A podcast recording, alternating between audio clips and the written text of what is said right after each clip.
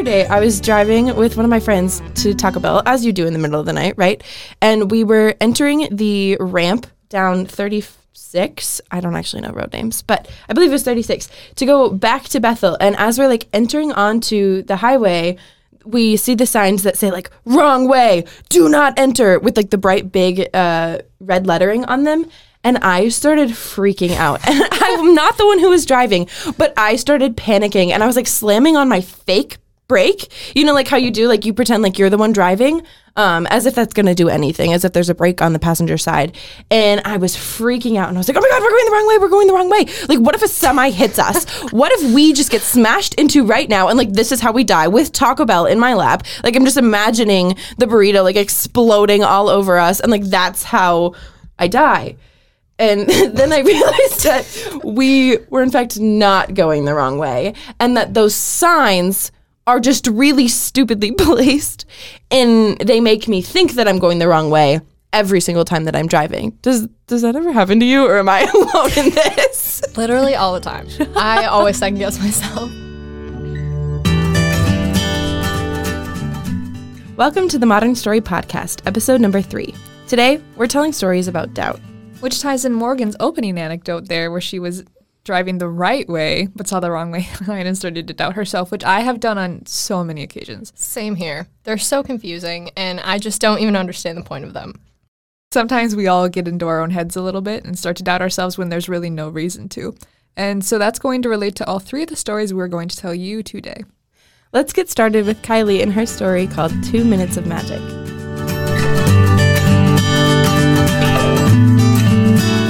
Peeked behind the velvet curtains and stared at a faceless crowd sitting among a darkened arena. There were so many watchful eyes pointed towards the stage, but only four that really mattered. Bile crept its way to the back of my throat. I felt queasy just thinking about the idea of four judges staring at me on stage, critiquing my every move.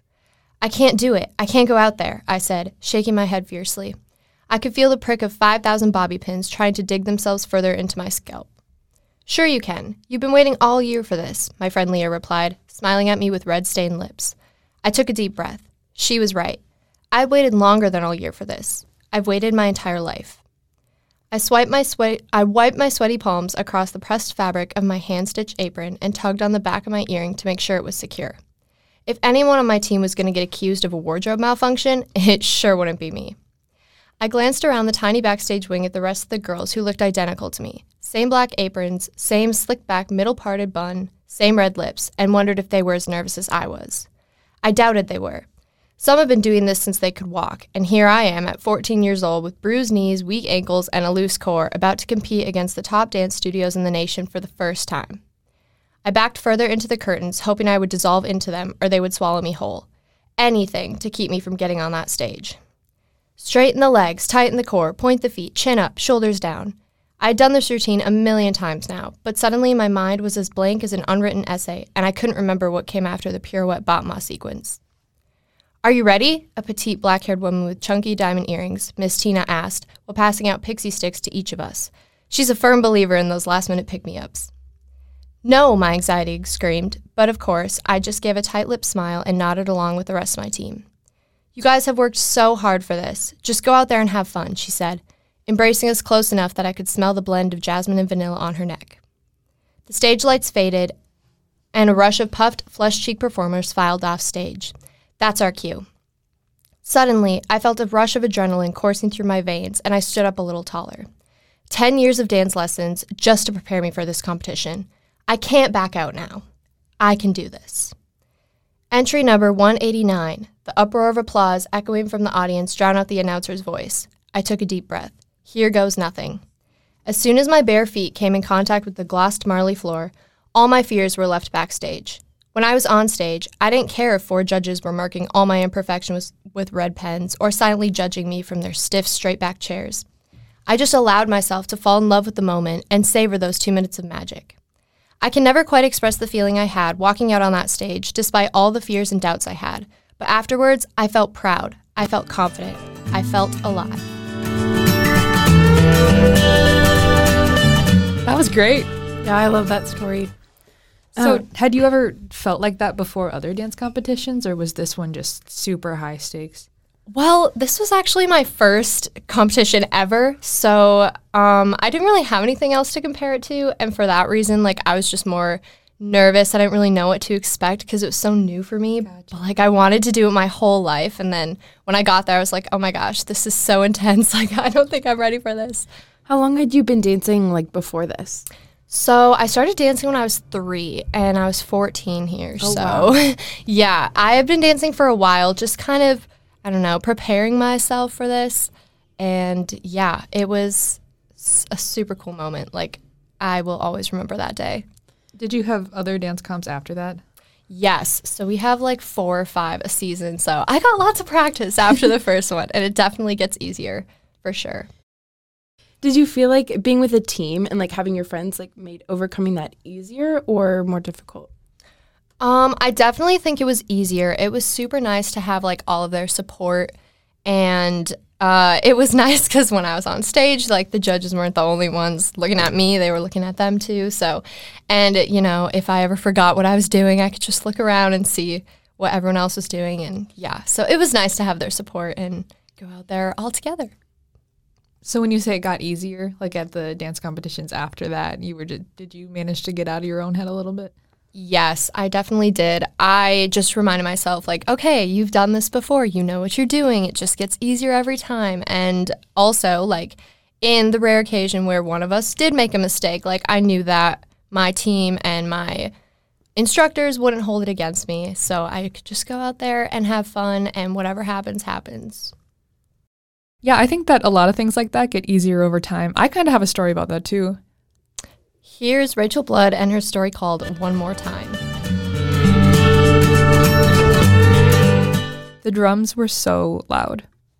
Standing in the doorway of the music wing of Farmington High School, sleeves of my black pullover tugged over my hands, I watched wide eyed as a red haired junior in a lime green snapback played a snare drum faster than anyone's hand should be able to move. Nope, I thought. Nope, nope, nope. I can't do that. I can't do this abort mission. I was 14, one of the new recruits auditioning for the drumline, and I was not a hardcore band kid. I hadn't succumbed to that quite yet. A family friend had convinced me to show up. Bass drums lined the left side of the room, snares in the center, tenors along the right. There were so many people, all older than me, all taller than me, all more talented than me, and mostly guys. Why did I think I, a shy eighth grade girl with tiny hands and a weak core, could do this? I made my way through that first pre audition drum camp with shaky hands and a fragile smile, and then I went home and cried. I can't, I told my mom through tears. I have to quit. I'm not good enough. You are good enough, she promised, and she asked me to try one more time to step outside the very, very small circle I called my comfort zone and just do something new. Fine. Flash forward four years. I'm a senior now, 18, with plans for college in my back pocket and three seasons of marching under my belt. I'm the one messing around on the snare in the middle of the room. I'm the one cracking smiles at the freshman girl hovering in the doorway. Hey, I say, pocketing my sticks. What's your name? Allison, she says. It's not quite the same. She's outgoing, not at all shy, and there are a lot more girls in the room than there were when I was in her shoes. But I see her eyes dart around the room, scanning for that same familiarity, that sense of place, of grounding. Nice to meet you, I say. Ready to drum? She fits right in, and I think she's handling this better than I did. She's bantering with the basses, cracking jokes, practicing hard, but two rehearsals later, Allison leaves rehearsal with quivering lips and tired eyes. She wants to quit, one of the other freshmen says as he leaves with a pointing glance in my direction. Crap. I plop down on one of the two rolling chairs in the drum room, patting the desk so my co captain Lucas can sit. He shrugs off his tenors, runs a hand through his short brown hair, and sighs. Lucas is the kind of guy who you just have to like. He's not loud, but he did wear a sombrero for the first entire week of band camp and has great taste in superhero movies. Talk to her, he says. I scoff. Me? Yes, you. Why not you? Because you know how to convince her, he says. You're good at this kind of thing, Rach. You were her. I sigh, because he's right. I was her. What if I can't get her to stay? I ask. There it is again, even after four years. That hesitation, that hint of doubt. He just shakes his head at me. You can. Turns out he was right. I could. I told Allison exactly what I just told you that I was the girl overwhelmed by the pressure, the music, the people, that I was afraid and uncomfortable and thought I couldn't do it anymore. Why do you want to quit? I asked, not condescending, just curious. It's just too much, she says. The rehearsals, the music, the pressure. I nod. I get that. She looks at me disbelievingly. I know, I say, but remember what it's like. Sorry. I know, but I remember what it's like. Why don't you come to the next rehearsal and we'll see what we can do better? It was the same thing my mom had said to me all those years ago. Stick around. Stay a while. One more time. And now look, I said, here we are. So Allison stayed, and she's still there today. I stayed. And even though I don't drum much anymore, it's a fundamental part of me. If I hadn't gone back to that rehearsal, I would not be the person I am today.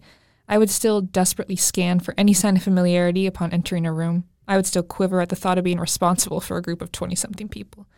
I would still blush every time someone assumed I played the flute, still be embarrassed by the double take they would inevitably do when I told them I was a drummer. I would still be that shy 14 year old girl who thought she could never, ever be the red haired boy in the green snapback. He doesn't scare me anymore, by the way. He's a great person and a great friend. They all are. And I can now confidently say, without the hesitation, without the shaky hands, that so am I.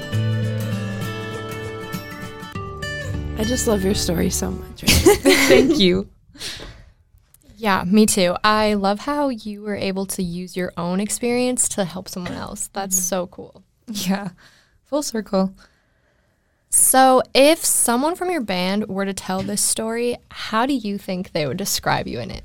That's a really hard question. I I mean, I don't know. I would hope that they would describe me as someone who they could trust and who overcame their fears, but I mean in all honesty, I'm not sure I can ever know how they saw me.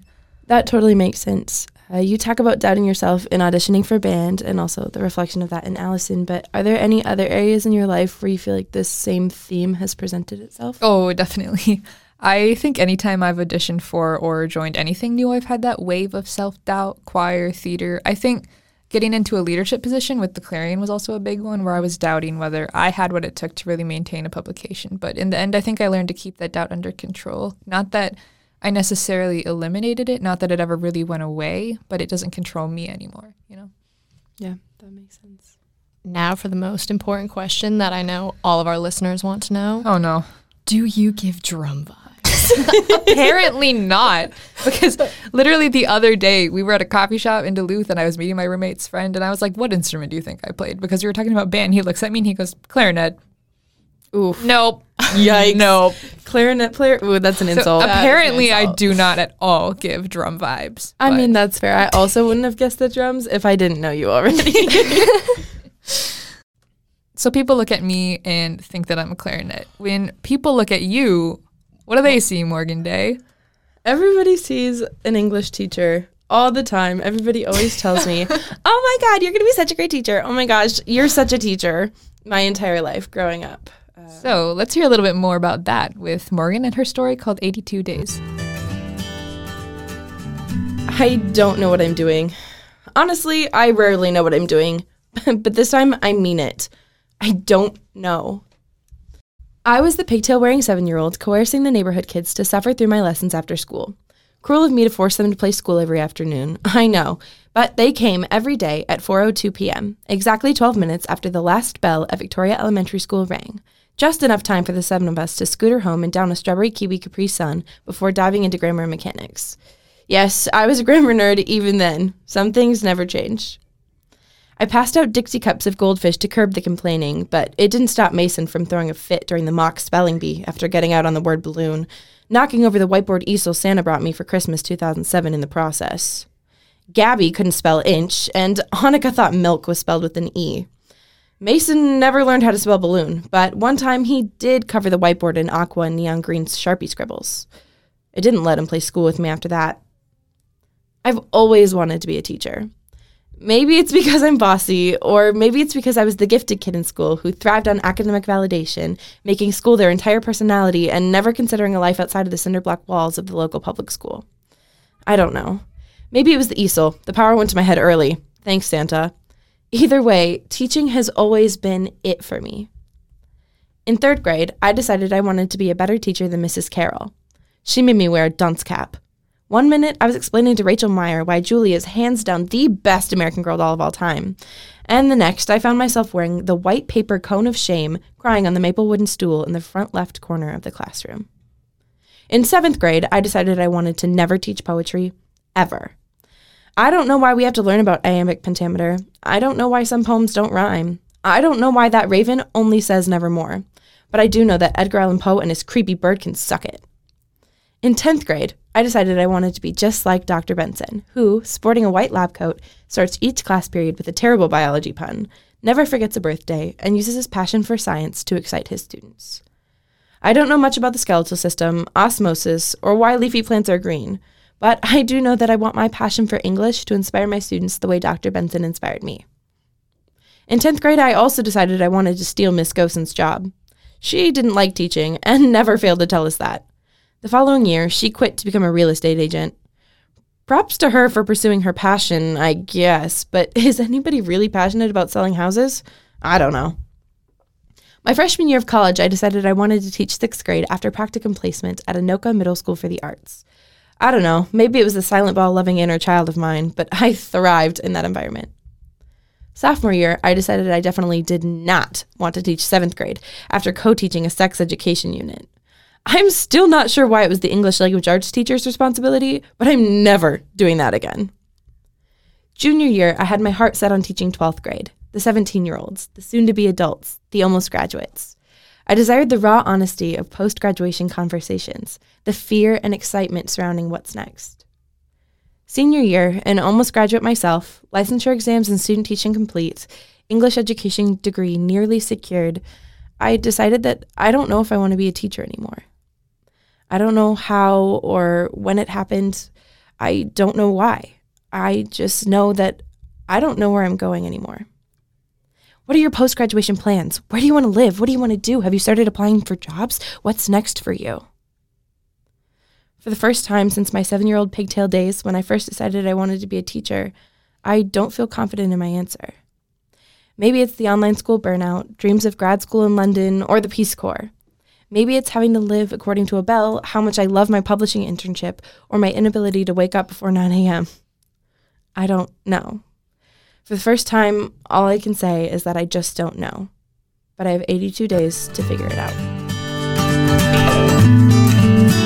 Wow, I love how real you were in that story and how you were okay admitting that you don't know everything.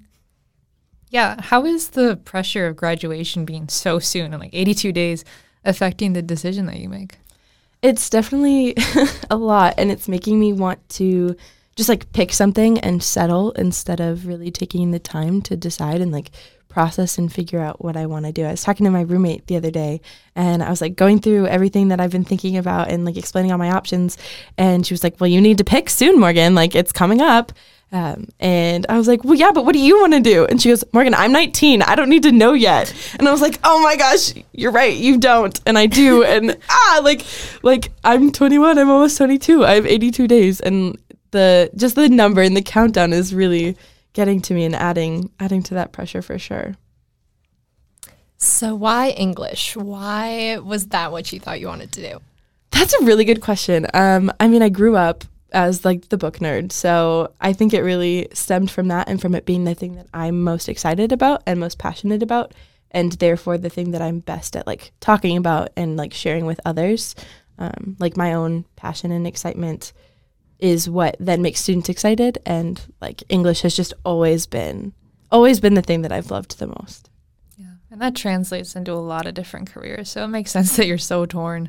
Yeah mm-hmm. a lot of options which is really cool but Yeah. kind of scary But it sounds like you're maybe learning to live with that doubt and accept that it's okay to not know everything sometimes. definitely What I want to know is what, what kind of teacher made you wear a dunce cap?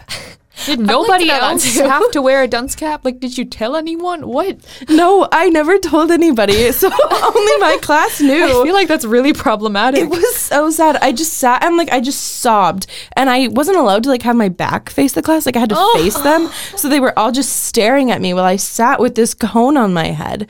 Um, she said she wanted to make an example of me because even back then, even back then, I was dramatic. Oh my um, and so she thought that I would like it because she thought that I would think it was fun to be the center of attention. When in reality, the teacher's pet in me was dying and was so sad. Oh, But well, if you do decide to be a teacher, I'm sure you'll never make your students wear a dunce cap. most definitely, I will avoid it at all costs. So, what have we learned today? Oh, a lot. I think from Kylie's story about overcoming doubt to mine about kind of learning to live with it and grow with it. And then yours about maybe recognizing that doubt is always going to be a part of our lives and that it's really okay. We learned that Rachel does not give drum vibes. Don't. Don't. I learned that I'm not the only one who panics at wrong way signs. Yes. and that everybody struggles with doubt in one way or another. And in maybe they still are, maybe they did in the past, like, and that is okay. Everybody has doubt. It's Yeah. a part of life. And I mean, maybe we'll never know why. Is it really necessary? Is it like, does it stimulate progress? Does it stunt progress? I don't know if we'll ever actually know for sure. But I think that sometimes it's really good for everybody to hear that other people also experience doubt. For sure. We want to thank some people for helping us out on this Modern Story podcast at Bethel University in St. Paul, Minnesota. Thanks to Nick Swedland and Alyssa Tay for building the podcast studio and giving us access to it. Thanks to the writers who inspired our stories. And we should thank each other for our edits. Thank you. Thank you. um, look for the next episode of Modern Story podcast. And lastly, go tell your mother about Modern Story, Go tell your roommate, Your dog. your middle school crush. your academic rival, Your sister's cousin's goldfish. literally anyone who will listen. That's all we have for you on this episode of Modern Story Podcast. Stay tuned for some stories about life changing moments in episode four.